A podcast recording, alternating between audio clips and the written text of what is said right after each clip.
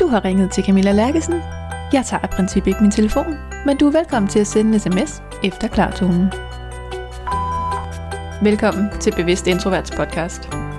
Jeg hedder Camilla, og i den her podcastserie har jeg inviteret en række introverte danskere til at dele deres livserfaringer på godt og ondt. Velkommen til. Skru op for de stille stemmer.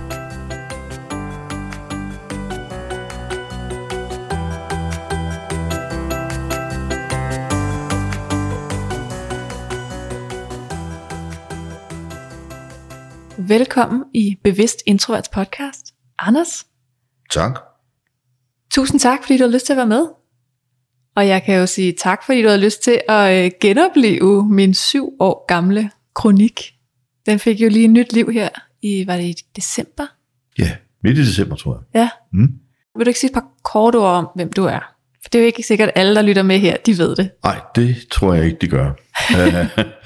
Jeg, er- det, jeg beskæftiger mig med nu, det er, at jeg er kommunikationsrådgiver, min egen lille private butik, og så er jeg kommentator på Finans og Jyllandsposten nogle gange om ugen, og så er jeg med i en podcast. Det er, hvad jeg laver. Øh, og så bor jeg nord for København i en forstad. Der er alle danske forsteders moder. Her sker absolut ingenting. Og du fandt jo den her, eller fandt, du havde også læst den for syv år siden. Men hvad var det, der lige øh, fangede din interesse ved den her kronik, jeg skrev for Uniavisen for mange år siden efterhånden? Jamen, øh, alle store læseoplevelser starter jo med, at man er det rigtige sted og har tid til at fordybe sig i noget. Og jeg står i øh, professionelt øjne med inde på Psykologisk Institut øh, i København og tager studentervisen og begynder at bladre, fordi jeg venter på en taxa. Og så falder jeg over din kronik, og jeg tror nok, taxaen kommer, og jeg sætter mig ind i den, og så læser jeg. Og jeg læ- læser den to-tre gange, tror jeg. Og det var fordi, det var fuldstændig unikt for mig, at der kunne sættes ord på det at være introvert, så præcist. Så jeg læser og læser og læser, fordi, og det er jo ikke for, at jeg skal være venlig over for dig, det var ualmindeligt velskrevet, og så var den jo øhm, himmelråbende ærlig. Ja. Hmm? Ja, det må man sige. Tak. Og da du så ser den her igen, jeg genudgiver den, fordi nu er det syv år siden, mm. Får jeg op som minde på Facebook, og så tænker jeg, at det kan være, at den kan noget stadig. Hvad er det så, du ser i den, som stadig kan noget i dag? Jamen det er, at der er noget arbejdsliv, der ikke har ændret sig øh, spor. Øh, storrumskontorerne og kravene om, øh, jo mere social omgang man har på arbejdspladsen, jo bedre er det, har jo ikke ændret sig radikalt. Øh, men øh, den, den kronik, du skriver, står stadigvæk som sådan en, den, den første samlede formulering om, vi har et problem her for måske øh, 4 ud af 10 danskere, med den måde at være sammen på på en arbejdsplads. Og det reflekterede jeg så over, og jeg har jo gjort det en gang før, og tænkte, Okay. det er jo dog tankevækkende, at der Ja. ikke sker noget. Øh, det er det ikke. Og så har jeg jo bekendte øh, venner, som øh, er i det der, en af dem var indtil for ganske nylig HR-chef, og fortæller mig om, hvordan øh, normerne er det sted. Man har for eksempel mødepligt til julefrokosten. Man bliver trukket i flex, hvis man ikke er der. Nej, er det Længe. rigtigt? Jo jo, det er det. Wow. Ja, og det fik mig også, også til at tænke på øh, din kronik. Altså, der sidder mennesker der, som er jo meget mærkelige.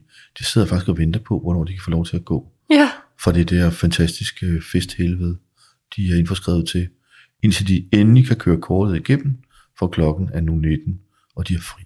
Ja.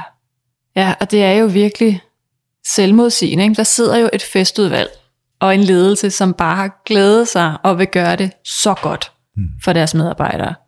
Det gør der. Ja. Ja. Øhm, og det er jo øh, de øhm, ekstroverte, deres hegemoni, der stadigvæk hersker. Ikke? Øh, det er ekstroverte, der sætter rammerne for, hvordan en god fest er. Øh, hvordan de sociale spilleregler skal være i en virksomhed. Jeg, jeg tror langt de fleste steder. Øh, og det er jo bare interessant, at de der 4 ud af 10, der ikke er overvejende ekstroverte, faktisk ikke rigtig har fået en stemme endnu. Ja, det synes jeg, og det er jo nok, jeg skulle til at sige, det er fordi, der er færre introverte. Jeg tror egentlig, det er 50-50 derude.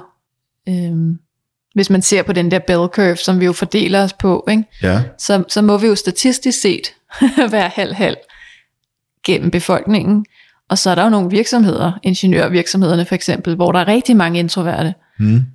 Jeg tror, de har de samme firmafester, og, men det ved jeg selvfølgelig ikke. Det ved jeg heller ikke noget om. Øh, men jeg kan huske fra nogle oplevelser, jeg selv havde, da jeg startede med sådan at arbejde rigtigt, efter jeg færdig min uddannelse, hvor jeg også havde den der oplevelse af, det var dog utroligt så, så sjovt, synes, den her fest er. Jeg synes primært, den har været lang øh, nu. Ikke? Ja. Øh, men det havde bare ikke øh, noget sprog. Og det, man ikke har noget sprog for, det kan man ikke tale om.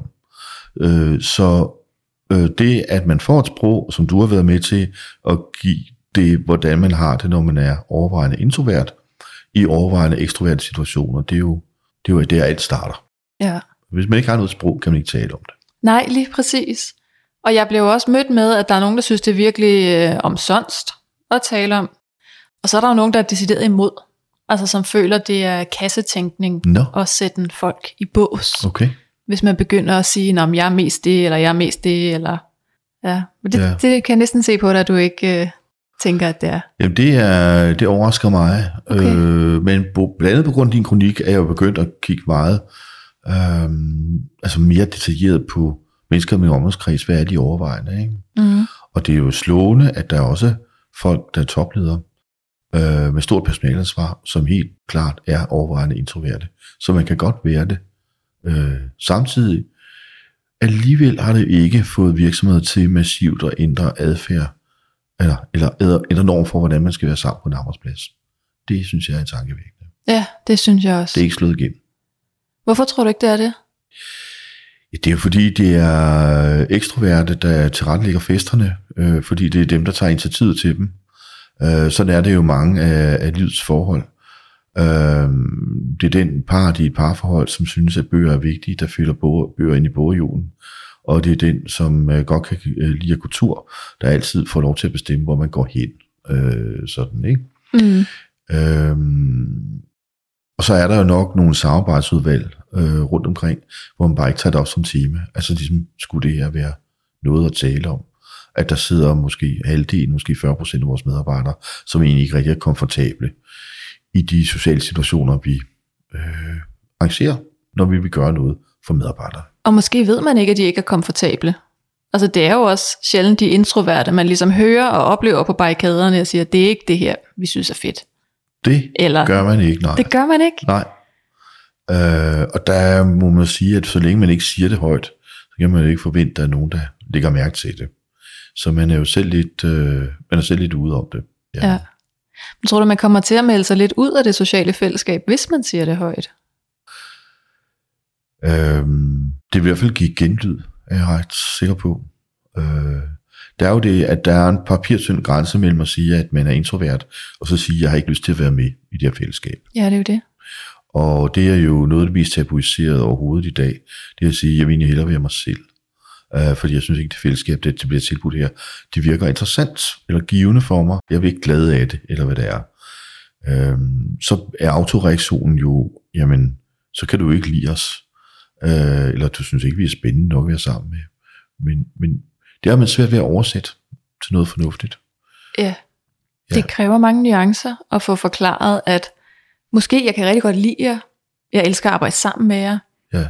men den smule sociale energi, jeg har til overs, når vi er færdige med dagen, den vil jeg gerne bruge på min familie. Ja. Eller, Rigtigt. ja, Ja. Og så er der også øh, det i det, om, hvis man er overvejende introvert, så har man jo et meget skarpt blik for, hvad får man så ud af at være sammen med de der mennesker. Fordi man ved, at øh, tæt samvær, det er, en, øh, det er en ressource, man kan give noget af, og så er der ikke mere af den. mm, Så hvis de faktisk er røvkedelige at være sammen med, så gider man ikke det i det, altså i tre døgn i træk. Så vil man hellere noget andet øh, med nogle færre, eller være i sit eget selskab. ja. Det er også svært at formulere, ikke? Det er meget svært at formulere. Jo, eller netop den her, jeg vil rigtig gerne være sammen med jer, men det er, på en, det er nogle andre ting, vi skal lave. Præcis. Ja. Vi skal ikke øh, ud og lave fredagsbar, eller der er ikke så mange læseklubber rundt omkring i virksomhederne. Fyraftens læseklubber. Det ved jeg faktisk, der er på vej. Er det rigtigt? Ja, tilfældigvis. Øh, Jeg var med i noget for præcis et år siden, hvor vi var i gang med at starte læseklubber op. Og det blev så ikke... Jeg, jeg ved det fortsat. Nogle store virksomheder, der så får vil sige, kurateret udvalg af litteratur, og så sidder man og læser, og så mødes man og diskuterer det. Ja. Så det findes. Ej, hvor godt. Men det rager ikke meget op. Nej. Mm. Nej, fordi mit favoritnetværk, det hedder Netværk. Og det er simpelthen et netværk, hvor vi mødes, så sidder vi og strikker. Ja, Og så kan man ligesom enten kigge op, eller nogen er så dygtige, de kan strikke uden at kigge ned. ja, Så kan man sidde og snakke hen over sit strikketøj, ja. og så kan man tjekke lidt ud. Og sige, Nå, nu er jeg ikke lige med, eller nu sidder jeg lige og nørkler lidt med det her, nu lytter jeg, eller også så lytter jeg slet ikke, jeg er bare fokuseret. Og så kan jeg kigge op igen. Og, og jeg strikker slet ikke. Så, så jeg sidder bare og strikker på min, den samme lille firkant hver gang. Jeg strikker aldrig ellers. Du simulerer, du strikker. Jeg simulerer, at jeg ja, strikker. ja, Jeg har fået nogle gode samtaler ved at bede om hjælp, ja, og øh, så har det været min samtalestarter. Ja. Men så kan jeg være med og tjekke ind og ud, uden at det gør noget. det er det. Det kan anbefales. Ja, det lyder rigtig godt. Uh, jeg er medlem af en uh, litteraturklub. Uh, man kan sige, hvis vi bliver færre, så bliver det et problem, vi er tre. Ikke? Ja. ja. Om så, men uret går på skift, og det er også en stor glæde. Fordi når man ikke er flere, så bliver man nødt til at have forberedt sig. Man kan ikke bare sidde og plapre. Det tror jeg også er noget, der kendetegner introverte. De er faktisk ret kvalitetsbevidste Ja, med hensyn til, hvad de skal høre på. ja, Fordi det er ikke bare sådan kvak, kvak, kvak i baggrunden. ja, Det præcis. betyder noget. Det tror jeg, du har meget ret i. Der er virkelig, øh, man er selektiv Hmm. på en anden måde. Hmm, måske. Ja. Så hvor meget kan du genkende hos dig selv i det her begreb? Altså tiltagende mere efterhånden, som man øh, affinder sig med, at det er det, man er. Mm. Øh, altså jeg tror, at øh, det med at være tro mod øh, sig selv, det er jo helt grundlæggende, men det er ikke noget, man nødvendigvis er født med. Nogen øh, har en meget klar øh, fornemmelse af, hvad de er som mennesker i en ung alder, og nogen er late bloomers på det område, og opdager, at det var så her, vi hørte til, i en anden kategori end nogen, som man har, man har været tæt på i sit liv. Og pludselig opdager man, at ja, jeg er sådan set ikke helt som jeg. Jeg dyrker nogle andre ting. Så det, jeg er overvejende øh, introvert, det er der slet ingen tvivl om. Mm. Men har haft meget ekstroverte jobs øh, før i tiden. Ja, det er jo det. Meget. Og, og har nydt det, og synes, det har været fantastisk spændende at være på. Øh, men er, er i dag blevet opmærksom på, at når jeg øh, lukkede døren ind til mit kontor, så var det ikke for, for at læse papir og være koncentreret. Det var der, jeg tog min pause og lavede op. Men jeg vidste ikke, det var derfor. Nej. Så Hvornår gik det op for dig? Jamen det er det inden for øh, de sidste 10 år, Mm. hvor jeg opdager, at der er faktisk noget rart ved at lukke den der dør. Øh, og jeg opdager øh, vanvittigt meget med i forhold til noget, som nogen kalder en fritidsinteresse for mig, er en del af mit liv. Øh, det med at gå på jagt og sidde helt stille. Øh, et sted, hvor der er meget stille. Eller også er det helt forfærdeligt. Det blæser og stormer. Jo værre det er, jo bedre har jeg det. Og så sidder vi alene der Mm. øh, og vente på gæstene. Øh, hør dem, de kommer gæggende derude i mørket, eller hvad det er. Ikke? Øh, der er det meget mærkeligt at opdage, at når jeg går derfra, øh, samtidig noget værd, så folk de siger, du er jo sindssygt menneske, altså kom dog ind og få øh, en kop gave. Så jeg, nej, jeg bliver herude. Ikke? At når jeg går derfra, så er jeg sådan fuldstændig opladt energi. Ja, Det er mærkeligt.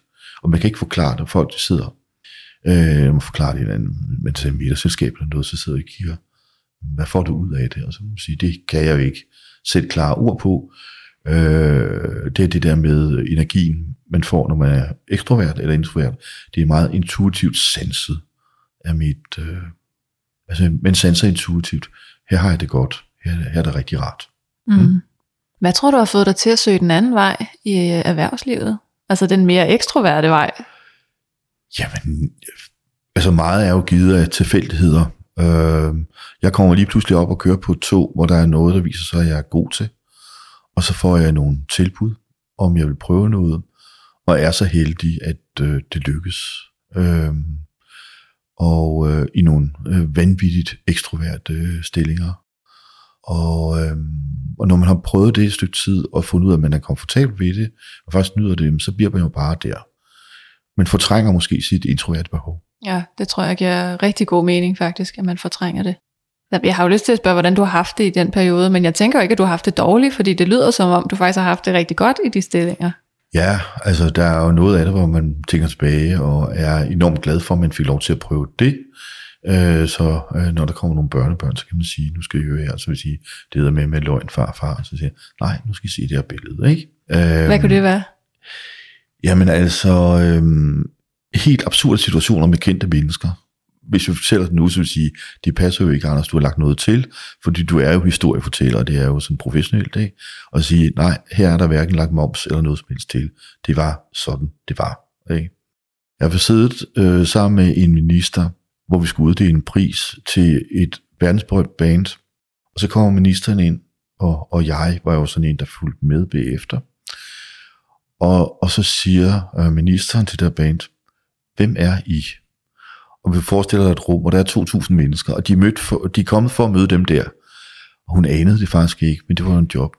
Og så svarede de tilbage, ja, hvem er du? De var de eneste mennesker i det rum, der ikke vidste, at det her, det er Øh, en højplaceret minister i Danmark. Ikke? Og så sad de så lige så stille intuitivt og fandt ud af, hvem hinanden var. Og fandt ud af, du går jo så altså med gule kæder, og jeg gør, det gør jeg ikke, men det blev en meget fin samtale, egentlig, og det, øh, jeg vil ikke sige, at det blev et venskab, men at sidde der helt alene i et rum, der er på størrelse med stadionhallen, det sad vi og snakkede øh, i lang tid, fordi tiden skulle gå, indtil de skulle have den der pris. Det var, øh, det var interessant. Ja. Ja, der er jo også en fordom om, at den har jeg mødt i hvert fald mange gange, om at introverte ikke er så nysgerrige på andre mennesker. Altså fordi vi lader op alene, ikke? og mm. trækker os meget. Og den kan jeg slet ikke genkende i mig. Altså jeg er meget nysgerrig. Ligesom du ja. siger, med sådan en samtale der, ja. at det faktisk er en oplevelse, der hænger ved, og som du tænker tilbage på nu. Ja. Øh, jeg tror, at øh, introverte er måske lidt bedre til at sanse dybder i ting, end ekstrovert er. Fordi der er det, at der er tempo på, jo vigtigt af sig selv. Øh, vi er så ikke så gode til, når der skal tempo på, og man skal rundt og give øh, hånd til 50 mennesker, husk hvad de hedder, og hvad var det nu, der var giften hvem og sådan noget. Vel? Men vi sanser måske mere nogle, øh, nogle dybder. Altså den der nysgerrighed, den bliver man jo nødt til at have, hvis man er introvert. Fordi når man hele tiden søger et rum, hvor man ikke er så mange sammen, eller samtale med en person, hvis man ikke er nysgerrig, så går samtalen jo hurtigt stå. Altså hvad bokker? Så, så dør man jo, når man er udvekslet, hvor man var hen på sommerferie, og, og, og den slags familieheder, ikke? Ja. Man bliver nødt til at være lidt nysgerrig, hvis ja. man er introvert. Hvis ja. man skal fungere, ikke? Jeg joker også nogle gange med at sige, at jeg er meget nysgerrig på andre mennesker. Jeg læser masser af biografier. Mm-hmm. Ja. så, så, øh, så er det godt, du ikke har mødt min mor, så vil sige, at du er ved at blive gammel. Ikke? Ja. Gamle mennesker læser biografier. Ja, ja og memoirer. Ja, og måler deres liv op mod kendte menneskers øh, beretninger om, hvordan ting har været. Ikke? Ah, det er sjovt. Ja. Jeg har faktisk lige haft Anne Skar Nielsen, fremtidsforsker, i øh, studiet også. Hun sagde, at de introvertes æra er begyndt nu. Hvad tænker du om det? Uh, ja, jeg tænker, at det burde den jo så have været gjort, begyndt for mange år siden måske. Hey. Uh, altså coronaen har jo gjort, at man pludselig har opdaget, at folk kunne faktisk fungere udmærket, uden at være sammen i de store fællesskaber. Fungere på den måde, at de kunne afvikle deres arbejde, og de fleste udviklede jo ikke store traumer. Øh, Nogle var belastet, men de, de fleste kom jo godt igennem det. Og det har øh, helt klart, øh, det kommer til at sætte sig i den måde, vi organiserer vores arbejdsliv på. Men at det skulle være sådan en stor ære, der står foran, jeg kan ikke lige se det. Jeg synes, at de stadigvæk er de ekstroverte, der råber om, hvor godt det bliver med festivalerne til sommer, og man igen kan samle folk til konferencer i Australien, 5.000 øh, mennesker og sådan noget. Det er ligesom det, der er samtalen for øjeblikket i hvert fald, ikke? Jo, der gik faktisk ikke ret længe, før de ekstroverte, de fyldte billedet igen. Der var lige en stund under corona, hvor vi talte meget om de introverte, ja. og fordybelsen, og tiden, og roen, og hvor godt det faktisk var for ja. os alle sammen, også de ekstroverte. Det gjorde vi nemlig. Det gjorde vi. Øhm, vi blev jo voldsomt innovative af isolationen. Øh, jeg tror, det var det, der var øh, chokerende nyt. Øh, måske meget for de ekstroverte, at det gik jo faktisk fantastisk godt. Øh, en af de oplevelser, jeg havde her, øh, jeg havde jo selv corona under coronaperioden, det var, at tingene skulle fortsætte alligevel, selvom man kunne ses. Øh. Så jeg sad og, og lavede podcast her, som om det var i på Politikens Hus, men vi fandt ud af noget med noget gaffatape og en telefon og noget andet, og så kunne man godt. Og så sad vi hver vores sted og lavede den her podcast. Det var meget innovativt. Og det har vi, øh, vi kan tage det med os, og altid godt, når et kollektiv som nation er, pludselig finder ud af, at vi kan egentlig godt, selvom en hel masse går os imod. Vi kan finde ud af mest utrolige ting. Hvad tror du, det koster os, at vi faktisk har det her ekstroverte bias, hvor de ekstroverte, de fylder mere, de får lov at styre mere? Ja, men det er jo øh, sådan ligesom en øh, 8-cylindret bil, der kun kører på 6 cylindre. Øhm, altså alle de medarbejdere, som kunne blomstre og trives, hvis de fik øh, rammer, øh, der passede bedre til deres øh, introverte side. Øh, de bliver jo begrænset, de bliver hæmmet, de bliver ikke den bedste version af sig selv, ved hele tiden at skulle leve op til øh, introverte øh, standarder. Så så taber man noget. Og jeg, altså det værste eksempel, jeg har hørt om, det var en, øh, en organisation, hvor man havde mødepligt til den her julefrokost, øh, hvor de øh, introverte skulle sidde og vente til klokken var 19, før de måtte gå. For ellers havde de jo ikke vist interesse i fællesskabet. Og det er klart, at, at så sidder mennesker, som måske kunne være glade for noget mindre samvær, jo og hader den her begivenhed en gang om året. Det er jo fuldstændig øh, spild af ressourcer. At man samler folk om noget, der burde være en glæde og er øh, en pist for dem, fordi man ikke, man ikke kan sætte sig ind i det introverte sind. Så der taber man noget, og, og jeg vil også sige storrumskontor, øh, altså det er jo noget fanden har skabt, men det måske allermest har, har fanden skabt det for, for introverte, for det at have sit eget rum, og kunne lukke ned og koncentrere sig, og ikke at skulle forholde sig til andres menneskers gørende og ledende adfærd. Det er jo særlig vigtigt for introverte. Ja, lige præcis. Jeg kan også mærke på mig selv, jeg har flere gange prøvet at have kontor rundt omkring, fordi jeg tænkte, det må være bedre, så er jeg nok mere effektiv. Men det der, andre mennesker, de sidder derhjemme, og så tjekker de lidt mail, så tænker jeg, jeg laver noget, der er lidt nemt herhjemme, og så koncentrerer jeg mig på kontoret. Mm. Jeg gør det lige omvendt. Jeg Så hvad sidder og laver det nemme på kontoret. Jeg sidder og tjekker mails i 8 timer Ja. på kontoret. Ja. Og alt det, der er svært, det udskyder jeg til der derhjemme i ro. Interessant øh, kulturpolitik, vil jeg sige. Og derfor konstaterede jeg bare, at jeg skal bare have kontor derhjemme. Ja, ja. Ja, men det er, det er virkelig interessant. øh, Det er det. Altså det, det jeg er om over, det var, at coronaen øh, for vores vedkommende jo, så lige pludselig en dag var afviklet. Det var den jo sidste tirsdag, den første. Ja. Der smed vi mundbind, og så gik vi ud i samfundslivet, som det havde været før. Hvis der nu havde været sådan en lille tænkepause på, øh, hvad er det nu, vi tager med herfra, som faktisk viser sig at være ret godt. Det slipper vi ikke, fordi de ekstroverte, de vinder jo dagsordenen hele tiden. Så vi glemmer øh, måske øh, glæden ved det, øh, stillheden, øh, den enorme kraft, der ligger i at kunne sidde lige så stille og, og tænke, hvad der kan virke, i stedet for at være sammen på et møde med 30 mennesker og gøre det samme. Mm. Diskutere og diskutere og diskutere. Øh, men det missede vi. Det lille vindue, der var åbent der. Nu tordner det afsted igen. Ja, det gjorde det faktisk også sidst vi åbnede. Kan du huske det? Nej, det kan jeg ikke. Nej. Det har jeg talt med rigtig mange om. Øh, også Martin Broberg, som øh, også skriver meget om det her øh, mm. på LinkedIn blandt andet, som jeg Mm. har skrevet lidt kronik med. Altså vi talte om det her med, at der gik ikke ret længe før vi åbnede første gang.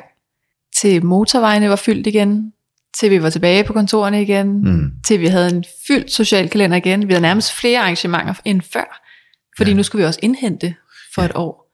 Ja. Det går meget, meget stærkt. Jamen, det gør det. Øh, det gør det. Og på en eller anden måde, så er vi jo snart dumme, fordi vi søger tilbage til normalitet, som vi ikke kan huske, hvorfor det var så fantastisk. Øh, nu kan jeg se, øh, at rejsebyråer af gode øh, grunde siger, at du, du skal skynde dig, alt er ved at være udsolgt. Men når man kan huske, hvordan det var øh, bestemte steder i Spanien og, og, og Grækenland, der det var værst, ikke? hvor man havde hver sin kvadratmeter, man havde sådan en eller anden hamster, der var blevet lukket ud i Grækenland. Her er dit jul, og her er din foder. Og så kan du rejse igen, tilbage igen om en måned, eller en uge, ikke? Mm. Det var ferie. Øh, der vil komme nogle haroplevelser om nogle år, tror jeg, til sommer. Ja. Altså bare det er så fedt. Ikke den måde at holde ferie på. Ja, der har det givet noget andet at være herhjemme. Ja. På en eller anden måde. Ja. Øh, at ferien måske er et rum, du oplever indeni, øh, mere end nødvendigvis øh, at se drøbstensfuglerne i whatever, øh, eller ja, hvad det nu er. Men altså, er man til det, så er man til det, men øh, en af de ting, som jeg har nyt enormt meget under coronaen, det var, at jeg ikke skulle høre om folk, der havde set den argentinske pampas. Fordi det er så røvkedeligt at høre på. Øh, jeg synes, det er noget af det dejligste, det er, at man slap for at høre på de der mennesker, der havde rejst til over 48 stater i USA, eller på det var, eller havde kørt i mobile home til spidsen af Grækenland og fortalt om, hvordan det havde været, fordi de var så dårlige til at fortælle. Og det slap man for. Ja. Det var en dejlig pause. Nu kører det desværre igen. Ja, jamen det gør det virkelig. Hvad tror du, der skal til, for at vi lærer at bruge de her, den her dybde? Jamen, øh, det kan man ikke lære. Altså man kan ikke sige, den der dybde er en stor kvalitet, nu skal du se her. Altså, det er ligesom, man kan ikke lære folk, der ikke synes, det er rart at læse bøger og læse bøger. De synes, de vil hellere se en film, eller kultur med hund, eller noget. Det kan man ikke øh, lære nogen. På den måde så er, øh, er, er nogle af, af de læringer, vi havde fra coronaen, er overhovedet ikke akkumulerende. Det er jo sådan en vinde, der blæst forbi. Vi fik lov til at, at kigge ind i. Men hjemmearbejdet, der er der noget at hente øh, for alle parter. Det er jo meget billigere at have en virksomhed, hvor folk sidder hjemme og arbejder, og ikke skal have en kontorplads, og der ikke skal være øh, store møder alt muligt, og det er meget bedre for den enkeltes øh, livsretlæggelse. Så det kommer vi til at arbejde videre med. Det er Ja. sikker på. Den får vi lov at beholde. Hjemmearbejdet, det bliver. Ja. Mm. Hvor arbejder du bedst? Jamen, jeg er jo så øh, mærkeligt indrettet, så jeg har faktisk det meste af min arbejdsdag øh, hjemme, og så kan jeg til gengæld nyde helt enormt, når jeg er ude. Øh, det er jeg øh, i hvert fald en til to gange om ugen, og øh, har det, jo sådan, det er jo sådan en stor ferie. Altså for eksempel det at spise en kantine er fuldstændig eksotisk for mig. øh, eller at man har en kaffeautomat, synes jeg også. Wow. Ikke? Øh, men jeg havde et helt almindeligt lønmodtagerjob for nogle år siden. Øh, der var nogen, der mente, at jeg var den eneste i hele verden, der kunne stoppe sig i et bestemt job i tre måneder, hvor den, på en opgave skulle løses. Øh, og det var sådan en stor koncern, og der var, altså der var jo frugtordning og vin om fredagen og morgenbrød og det hele. Og jeg tænkte, det er de nemmeste tre måneder, jeg har arbejdet nogensinde. Og det, at der bare var sådan en maskine, man skulle sætte sig ind i. Det var sådan en lille transportbold, ligesom i lufthavnen, hvor kufferten bare rykker rundt til bestemte punkter, indtil man tager den. Mm. Det var utrolig nemt. Ja, det synes lønmodtager jo ikke. Det synes jeg er meget irriterende, at man skal møde der klokken 8.45, og så er der kantine fra 12 til 13. Så er det nemmeste liv i hele verden. Ja. Så ekstremt komfortabelt. Ja. Tænk sig at fri. Så siger de om fredagen, så nu er der weekend. Jeg tænkte, ja, det kan vi da godt lege. Altså sådan har jeg jo ikke haft det i 15 år, hvor jeg har været selvstændig. Der er man jo bare altså lidt på arbejde. Hvis der er noget at lave, så er der noget at lave. Og så kan det godt være en tirsdag formiddag, man sidder og ud af vinduet. Men, men øh, ja, det er det store privilegium ved at være sin egen herre. Ja, men det er det. Det Jo, jo. tirsdag formiddag. Og det er jo på godt og ondt, ikke? Fordi det er selvfølgelig også rart en gang imellem bare at have fri. Ja, det er rigtigt. Sikkert meget sundt. Jo, men sidste gang, jeg havde fri fri, som at i den her uge, der laver jeg intet. Det var faktisk i juli 2017, hvor wow. jeg var i, øh, i Grækenland en uge sammen med mine sønner. Altså det var den sidste gang, hvor jeg ikke havde et eller andet med vennerne. Og det kan lyde som om, jeg arbejder hele døgnet, og det gør jeg på ingen måde. Jeg arbejder klart mindre end de fleste mennesker. Mm. Men øh, jeg tror, det passer godt til det introverte sind, at køre sin egen rytme. Ja. Øh, det er en stor, stor glæde. Og jeg kender, der er introverte, som er martret af at være i den ekstroverte mølle. Det er Ja. tungt en gang imellem. Ja, jeg kunne heller ikke forestille mig det. Altså, jeg har nogle gange søgt sådan en fast job, men øh, jeg har gudskelov aldrig fået det. For jeg har aldrig været i sådan et 8-16 Du har job. aldrig haft 8 16? Nej. Nej, det skal du prøve. Jamen, det burde jeg jo prøve, Ja. ikke? Bare for at prøve det. Nej, ikke bare fordi du vil opdage det som din ren ferie. Ja. Altså, det, det lyder som en joke, men det er det ikke. Altså det, at man, du skal være der, og så skal du gøre det indtil, og så kommer vi og følger dig ned i kantinen, og så tager vi kaffe klokken tre, og når klokken er fire, så går man. Der er altså folk, der er selvstændige, der er bare sådan, okay, hvornår laver vi noget? Det gør vi jo der 8 og så. Altså sådan, laver, laver. Øhm, og så får man julegaver, og alt Ja. muligt. Altså det er helt, det er en fest. Ja. Mm. Ja, jeg kunne godt tænke mig at prøve det, men, øh, men jeg kan godt mærke, at jeg elsker jo det der, som du siger, ikke med at kunne tilpa- altså, tilpasse min egen tid. Ja, Og jeg arbejder jo også på alle mulige mærkelige dage, ikke? hvis jeg lige har lidt tid, eller lige har noget, der skal fikses. Ja. Jeg prøvede virkelig over jul og nytår at tænke, nu prøver du bare lige på, altså på de helt hellige dage. Ja. Prøv lige at lade være arbejde. Ja. Men jeg kunne, jeg kunne ikke lade være, fordi så var der jo noget, hvor jeg skal bare, jeg skal bruge en halv time, og så køre det. Hvorfor, hvorfor udskyde det i morgen og gå og tænke på, at jeg skal huske det i morgen, hvis jeg kan gøre det nu? Jamen, det øh, kan der være noget om. Altså, så ekstrem er jeg så ikke. Øhm, det er jeg ikke. Men noget, noget den, den, den fedeste fest, jeg har, det er sådan en tirsdag morgen eller en torsdag morgen. Og så kører en to på jagt. Og så ser jeg alle de biler, der kører den anden vej. Og de sidder altså knævende, så de bider i rettet. Ja. Og jeg kører tilbage i mit grøn. Jeg kører derop i mit grønne tøj, og så sætter jeg mig og venter på, at solen står op. Og jeg kan bare mærke, hvor, hvor, altså, hvor forfærdeligt de har det der med kaffeautomaten, og hvor langt det er til fredag, synes de. Jeg kan mærke det helt i knoglerne, Ja. og det gør så godt. Ja. Ja. Sådan er det. Det kan jeg godt følge det der. Jeg elsker at arbejde den ene weekenddag, fordi der er aldrig nogen mails, jeg skal svare på, fordi de fleste, jeg arbejder sammen med, de arbejder jo i hverdagene. Så, Ja. så weekenden, der har jeg ligesom fred til at gøre mit, uden at forholde mig til andre. Ja, Og mandag, der holder jeg lidt mere fri. Så tager jeg ud, øh, i stedet for på jagt, så tager jeg så ud til hesten og rider en tur i skoven. okay. Du har en hest. Ja, min mor har en hest, Okay. som jeg må låne alt det, jeg vil. Ja, Og det gør jeg gerne om mandagen. okay. For der er skoven jo tom, der er de andre på 8-16 Ej, det job. det. Yes, Det er perfekt. det lyder godt. Det gør det. Jamen, altså pausen sanses jo mest, når man lægger den på det tidspunkt, hvor alle de andre arbejder allermest. Ja, Så kan man virkelig trække vejret. ja. Kan man. Men det med at være introvert øh, i en ekstrovert verden, tror jeg handler meget om øh, integritet. Ja, prøv at sige Det lidt er det. noget, øh, nogen er født med en høj integritet, det vil sige en stærk sansning af, det her, det vil jeg med til, og det her vil jeg ikke være med til. Øh, det her, det er, synes jeg er rigtig godt, det er, det er jeg principielt imod. Og det her, det er jeg komfortabel med, og det er jeg ikke komfortabel med. Og så er der andre, der skal lære det, øh, som jeg har lært det, altså, jeg var et, et absolut mod menneske, før jeg opdagede, der er simpelthen de her ting, det gider jeg ikke. Eller det fungerer ikke for mig. Mm. Hvis man skal fungere i en topstilling og være øh, introvert samtidig, hvad man jo kan til eller fravælge, så kræver det en meget en noget højere grad af integritet, tror jeg, hvis man er ekstrovert. For ekstrovert, det er ligesom motorvejen. Der er det nemt for dig at stille dig op og være tæt sammen med mange mennesker på en gang. Øh, hvis man er introvert, så er det noget, man skal lære, øh, formodentlig, eller også noget, man skal tvinge sig til. Og jeg kender en øh, topleder, øh, som er helt overvejende introvert, som pludselig sagde det til mig som en tilståelse i bilen, mens vi sad og ventede på noget. Jeg faktisk, jeg synes faktisk, at corona er så fed, for jeg behøver ikke komme ind på kontoret. Jeg behøver ikke forholde mig til de der åndssvage mennesker, med deres åndssvage krav og ønsker.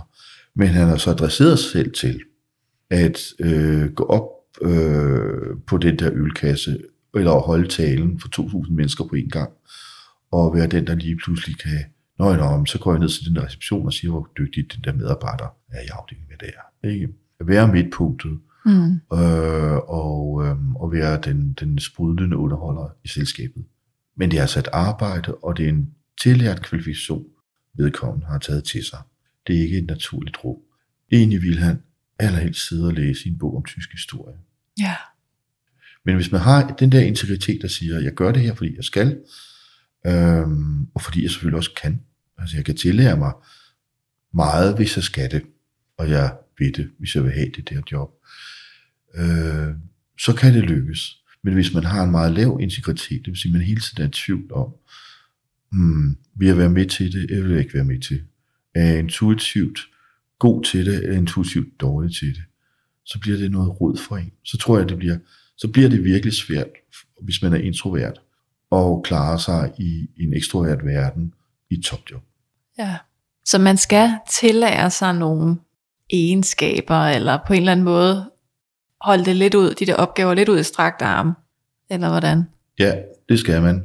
Øh, alle kender fornemmelsen af, at man måske skal være i et hjem for første gang, man bliver inviteret til at spise med, og så øh, kan man have den fornemmelse af, hvor går det let med snakken, fordi alle har tillært sig den egenskab at afvikle den sociale standardsituation, det vil sige, det, det er at tale sammen under et måltid første gang. Mm. Og alle har prøvet oplevelsen af, at man sidder der, og det er kajtet og pinligt, fordi folk ikke kan afvikle den sociale standardsituation, det er at tale sammen under et måltid. Sådan er der, altså verden er bygget op af sociale standardsituationer, som man, man skal kunne afvikle for at kunne være i den. Um, altså da du kommer ind ad døren, og jeg er i gang med at, at lave noget kaffe, så siger du, øh, jeg har en masse udstyr, det skal jeg lige gøre noget ved, så ved jeg, så kan jeg gå tilbage og lave kaffe, gøre den færdig, så spørger du, driver du kaffe eller te, og så øh, laver du lydprøve, mens øh, jeg sidder og plapper om et eller andet. Jeg kan ikke huske hvad. Men vi får afviklet den sociale standardsituation, det hedder. Øh, to mennesker, der aldrig har haft nogen øh, kontakt med hinanden, ud over en telefon eller noget, for at skulle tage ind på, hvordan laver vi den her podcast. Mm. Det er en social standardsituation.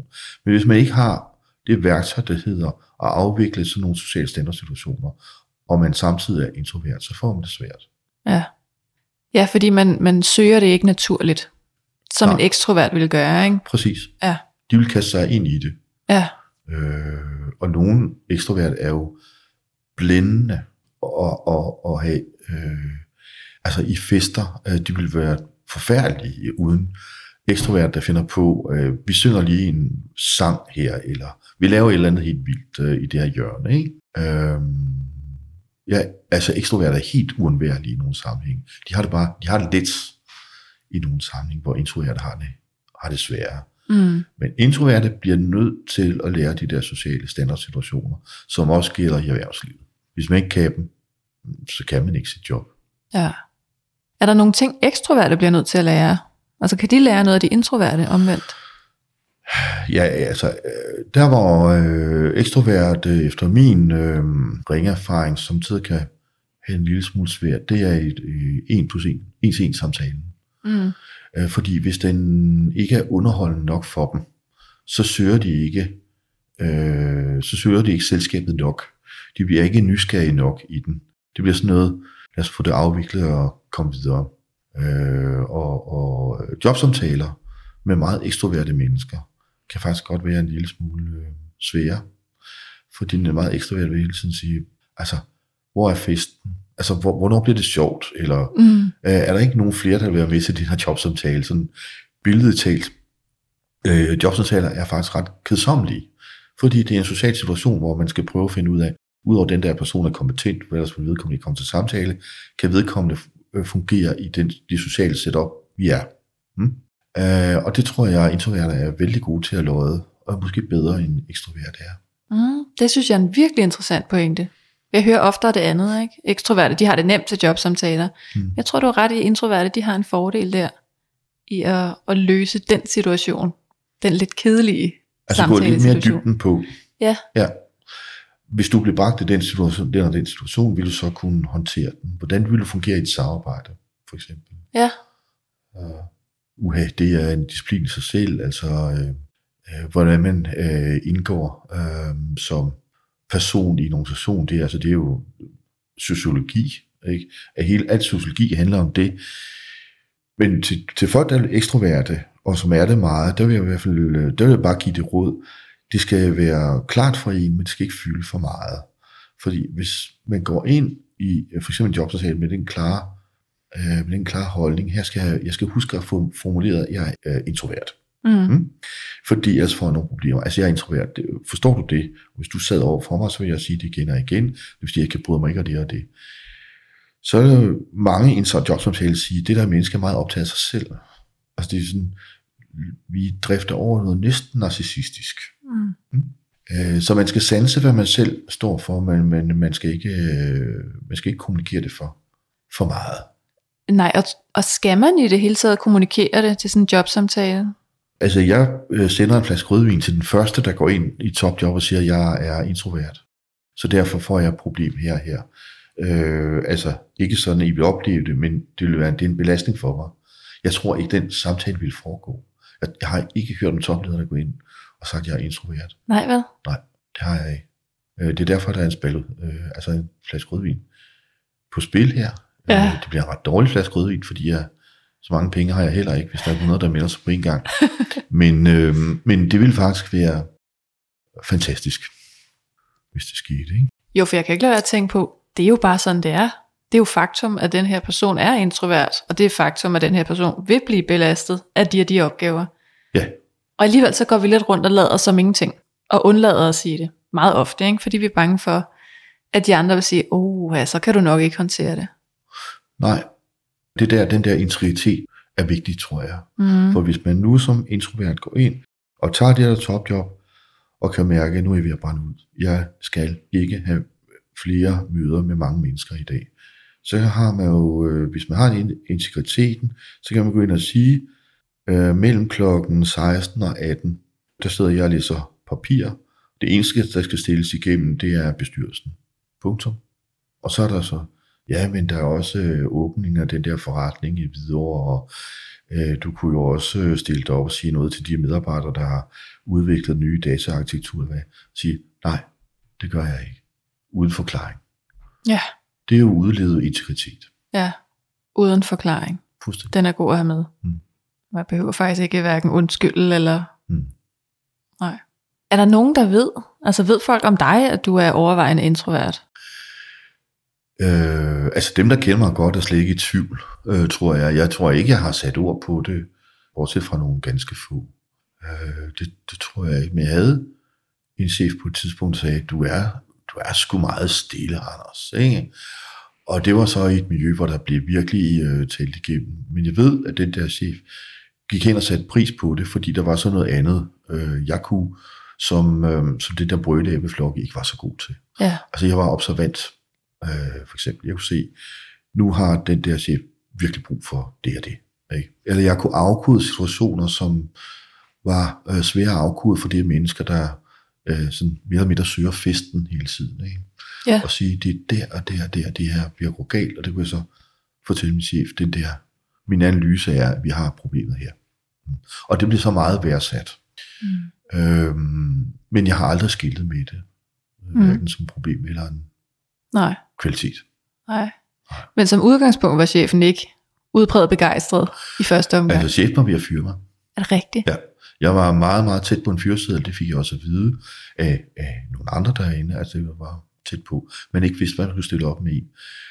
Der, der gik så lavmæl til tingene, som jeg gjorde. Ja. Mm.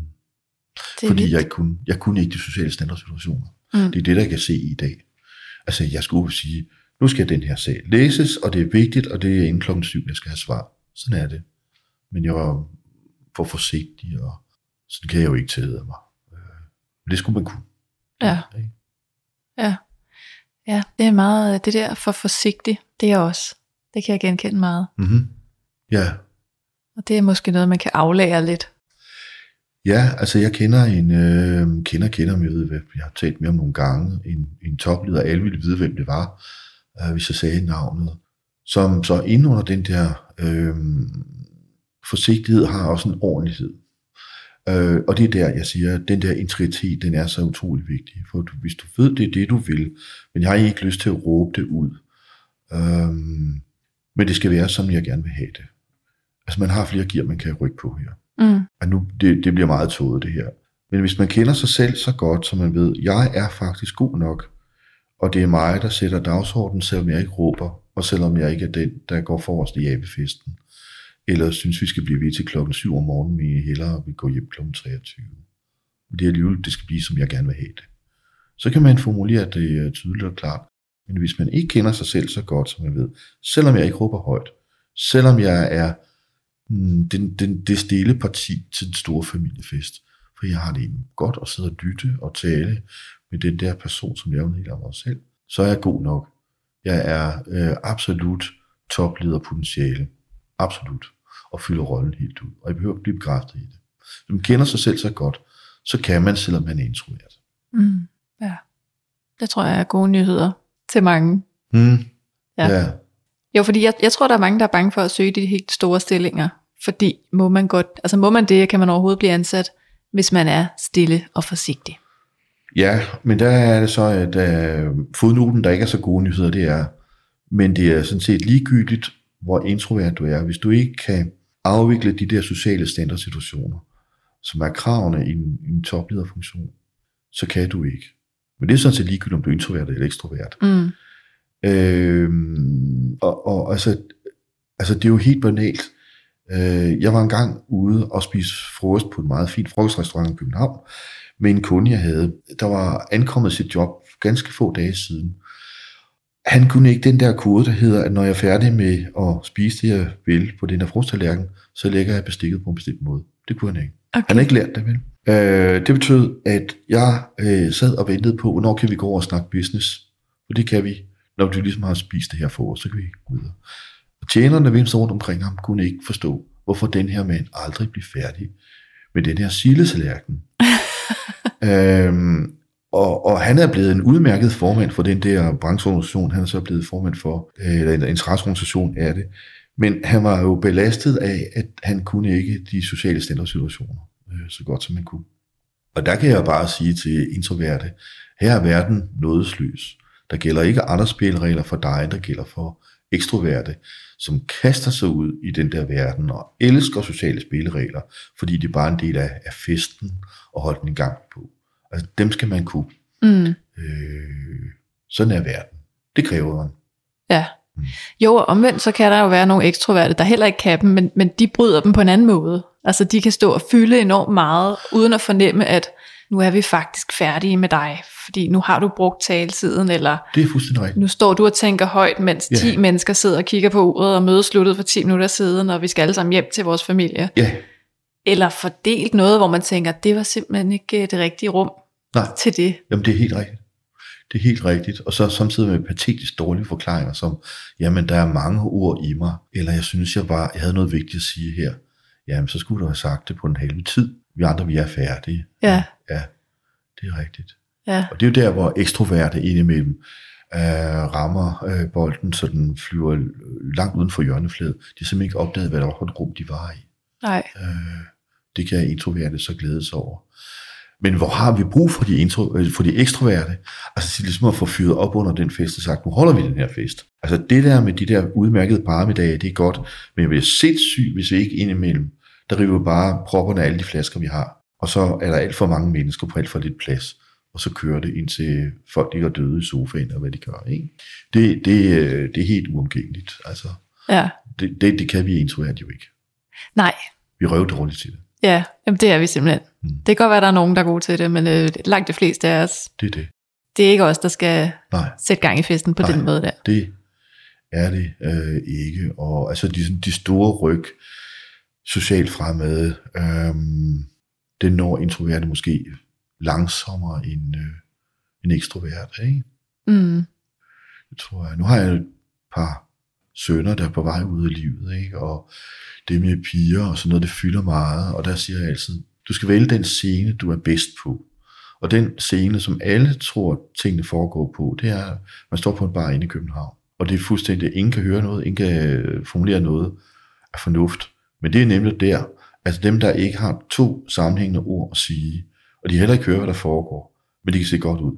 Det er deres scene, ikke? Ja, Men den scene, hvis du er, hvis du er smart, øh, du er klog, øh, du er god til at tale, så, så vælg en helt anden scene. Ikke? Øh, og det kan introverte jo bruge i alle mulige situationer i livet. Vælg den scene, du charmer på, og lad, lad være med at prøve øh, på de andre. Ja. Du skal være der, ligesom du skal, fordi hvis du er topleder, så skal du jo øh, åbne øh, julefrost med tusind ansatte være og sige noget, og du skal være den, alle kigger på. Men det er ikke der, du vinder din sejr nej, på den forkerte scene. nej, det er jo det. Banalt. Det er en god pointe.